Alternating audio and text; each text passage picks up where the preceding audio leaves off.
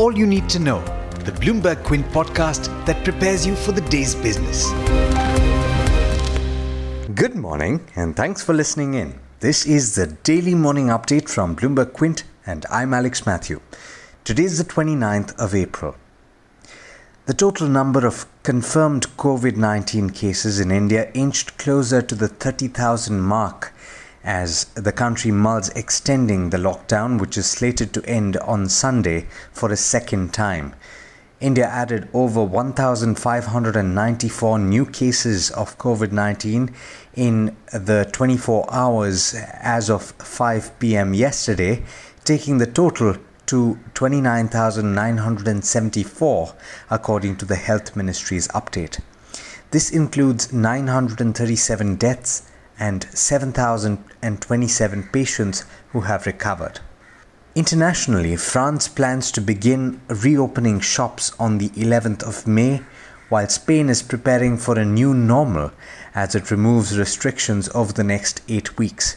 Cases in the US went past 1 million, according to data compiled by Johns Hopkins University. The number of new infections in Germany fell below 1,000 for the first time in more than five weeks, and China's top scientists said the virus won't be eradicated, joining a growing consensus that the pathogen will probably return in waves.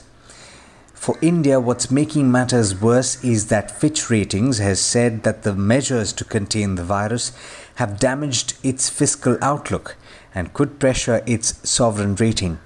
The cautionary note that was released yesterday comes at a time when the Indian government is debating a second round of fiscal stimulus to support the economy. The first set of announcements, remember, entailing a spend of 1.7 lakh crore rupees, accounted for less than 1% of nominal GDP. In other news, the credit quality of Indian companies deteriorated in 2019 20 as the value of debt downgraded more than doubled, according to ICRA ratings. The disruption from the COVID 19 pandemic will only make things worse. ICRA cut credit ratings of 584 corporates with an aggregate debt of 7 lakh crore in the financial year ending March 2020. In international news, oil recovered after a sharp fall that was set off when a major index tracked by billions of dollars in funds said it would exit near term contracts for fear that prices may turn negative again. Both the outright price for West Texas Intermediate futures and the spread between the June and July contracts were hit by volatility following the abrupt decision. But last I checked, WTI crude was back above the $13 per barrel mark and Brent was trading at $23.2.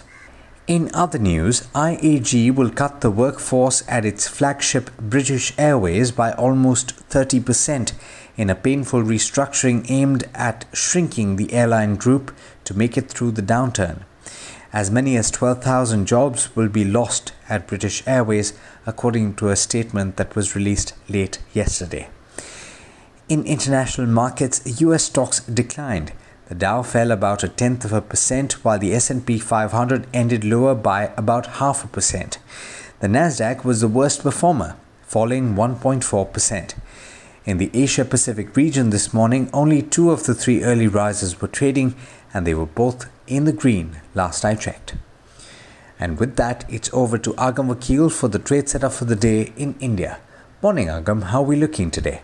Good morning, Alex, and good morning, listeners. The SGX Nifty is currently higher for the third straight day, today by 50 points, indicating another positive opening for Indian equities. Let's see if this positivity holds up. In stocks and news, we start with earnings.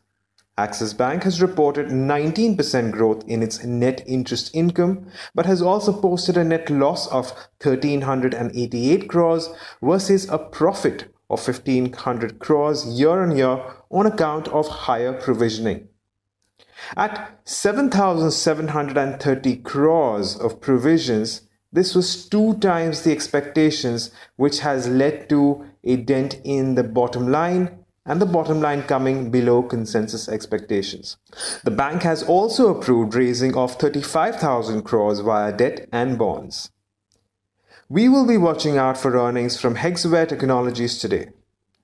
Moving on, we have Spandana Sphoorty Financial, which says that 794 out of the 1006 branches, that is 79% of its branches, are in green zones, and all of these have been operational since April 20th.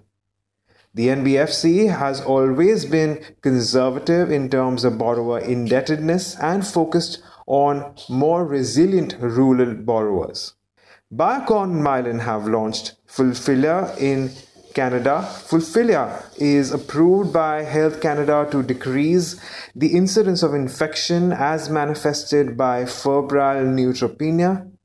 And in today's list of companies which have resumed operations partially, we have CG Consumer Electricals, NLC India, Gabriel India, PPAP Automotive, and Federal Mogul Goetze. Now, these are just some of the stocks that we can watch out for as we move into trade today. But don't forget to go through our morning edition of All You Need to Know only on BloombergQuint.com. Thanks, Agam. And as always, thank you all for listening in. This is Alex Matthews signing off. Have a great day. Hope you enjoyed listening to All You Need to Know. Did you know that you could listen to the show on the IVM Podcast app? On the IVM Podcast app, along with this, we have a number of other shows which you think you'll enjoy. Listen to Cyrus Says with Cyrus Broacha as the host. Listen to Paisa Vaisa with Anupam Gupta. The Scene and the Unseen with Amit Varma or Shunya One hosted by Shiladitya Mukhopadhyay and myself. Check out the IVM Podcast app to get more talk content that you will enjoy.